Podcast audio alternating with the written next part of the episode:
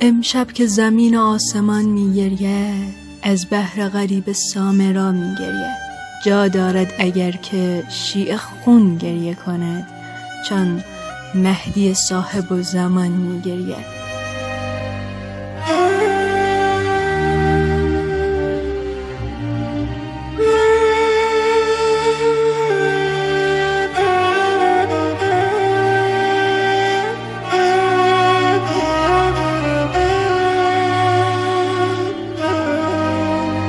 سلام بر مردی که چراغ فروزان هدایت بود و یاور و راهنمای همیشه امت کتاب دانایی و پارسایی و زهد را به هم میخته بود و از مدینه تا سامرا نور و روشنایی ریخته بود. عروج مظلومانه دهمین مشعل فروزان آسمان هدایت امام علی نقی علیه السلام را تسلیت ارز می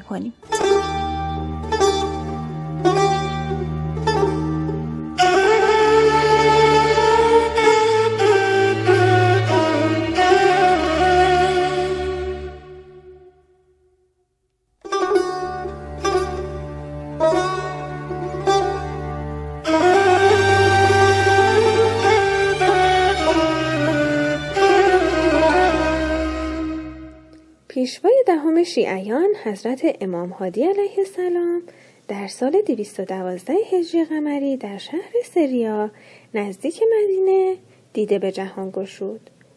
پدر ایشان حضرت امام محمد تقی جواد الائمه علیه السلام و مادرشان بانوی فاضله و عفیفه به نام سمانه است. نام مبارک ایشان علی از القابشان نقی هادی و نجیب و کنیشان ابوالحسن می باشد. مدت امامت ایشان حدود سی و چهار سال است. یعنی از سال 220 هجری قمری تا سال 254 هجری قمری که در شهر سامرا به شهادت رسیدند. بدوش آقامون یه شال ماتمه گریون این شبا مهدی فاطمه مهدی فاطمه. چقدر گرفته بوی غم هوای سامرا میتپه دلم تو این شبا برای سامرا داره حس میشه صدای مادر شکست پر که میریز عشق توی سحن و سرای سامرا. چقدر گرفته بوی غم هوای سامرا. میتپه دلم تو این شبا. برای سامرا داره حس میشه صدای مادر شکست پر که میریز عشق توی سهن و سرای سامرا مادرش کنج حرم می‌خونه. با قد خم می سوزه آه جگرت پسرم مادرش کنج حرم می‌خونه. با قد خم می سوزه آه جگرت پسرم پس از شهادت امام حسن اسکری علیه السلام بر پیکر متحر پدر خیش نماز گذارد و پس از تشریع جنازه ایشان را در منزل خیش به خاک سپردند. در مورد شهادت امام هادی علیه السلام و قاتل آن حضرت اختلاف است. برخی معتمد عباسی را قاتل آن حضرت می دانند و بقیده برخی دیگر معتز عباسی فرمان قتل آن بزرگوار را صادر و معتمد آن را اجرا کرد. Uh...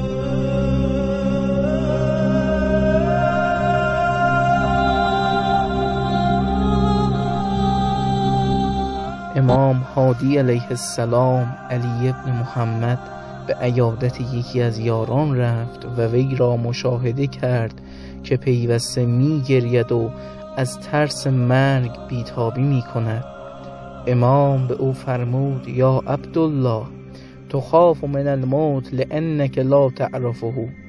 بنده خدا تو از مرگ می ترسی به خاطر آنکه حقیقت مرگ را نمی شناسی سپس امام هادی علیه السلام مرگ را به حمام تمیزی تشبیه فرمود که انسان آلودهی وارد آن می شود این حمام وی را از هر گونه غم و اندوه و ناراحتی شستشو می دهد و به سرور و شادمانی می رساند علت اصلی ترس انسان از مرگ این است که از حقیقت مرگ اطلاعی نداریم. باید دانست که جهان پس از مرگ با این جهان مادی قابل مقایسه نیست. جایی است که انسان کاشته های خود را برداشت می کند و دیگر غم و غصه و سختی و از دیگر مشکلات دنیوی خبر نیست.